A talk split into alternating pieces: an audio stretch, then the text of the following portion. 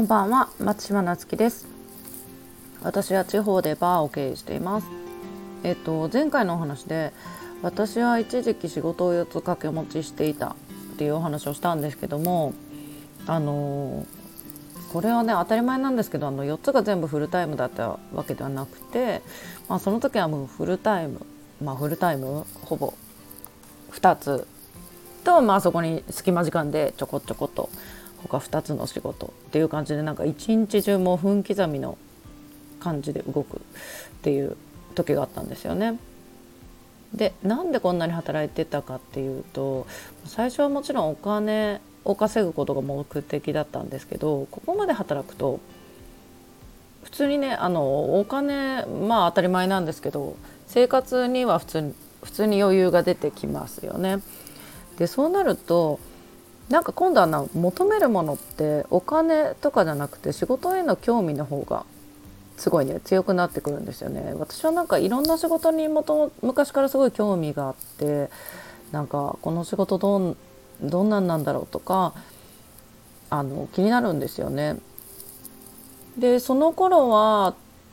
多分あのカフェをやりたいなって思ってた時もあってなんかあのパティシエの勉強がしたいですとかってあのイタリアンレストランの面接で言ってアルバイトに行ってパティシエってどんな感じだろうとかあの働きながら学ぶっていうことをしてたりとかあとまあ小料理屋でなんか小料理屋開きたいなとかちょっと思ってなんかいろんなところにご飯に行ってはなんか内装とか厨房とかなんかそういう人これぐらいの広さで人は何人いるのかなとかなんかそういうの見たりとか結構ねあのそうやっていろんなもう気になったらあのとことん調べたくなるんですよね私。でそういうなんか普段何気なく過ごしてる時にもなんかやっぱりそういういろんななんかヒントが落ちててその中でまあなんか面白そうだなこれならできそうだなとかこれなんかもっと知りたいなって思ったことを探し、まあ、探してっていうか、まあ、ハマるものがあったらとことん集中してやるみたいな感じでやってました。でやっぱりなんかそれだけなんか分刻みで働いたりとかなんかあの2つ3つ仕事を常にやってるみたいな子育てもしてとかって感じだとやっぱりより時間を効率的に使うっていうことをすごい考えるんですよね。だからもうなんか歩いてる時でもそうだしどっかちょこっとなんかあのね食事に行ったりお買い物に行ったりしてもそうだしまあいろんなところでなんかそういうこういうのビジネスになるかななんてもう考えるの癖みたいになってるんですけどで今だったらなんかちょっと調べたらいろんな情報って出てく出てくると思うんですよね。まあ、例えばカフェの開業って調べればなんか開業の本みたいな本も何十冊も出てくるしだけどやっぱりその時ってそんな時代じゃなかったんでねなんか今ほどねそんな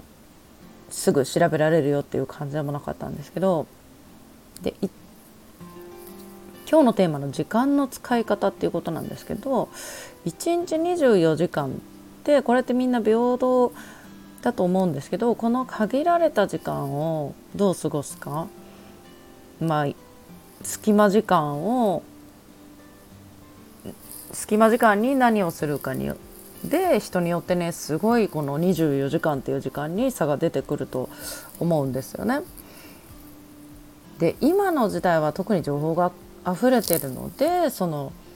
ねじゃあわざわざそこに行って調べてみるまあ体験してみないとわからないことももちろんあるんですけどある程度のことはねなんかもうお家にいて全部調べられるもう効率的にも学べるしねあのなんかいろんなそれこそ講義とか、まあ、大学の授業なんかでももうオンライン化されてるぐらいねえっといかに時間を有意義に使って効率よく過ごしていくかそれによってその24時間っていう時間がすごいねあの人によってはやっぱりそれ以上の時間を使えるようになると思うんですよね。なので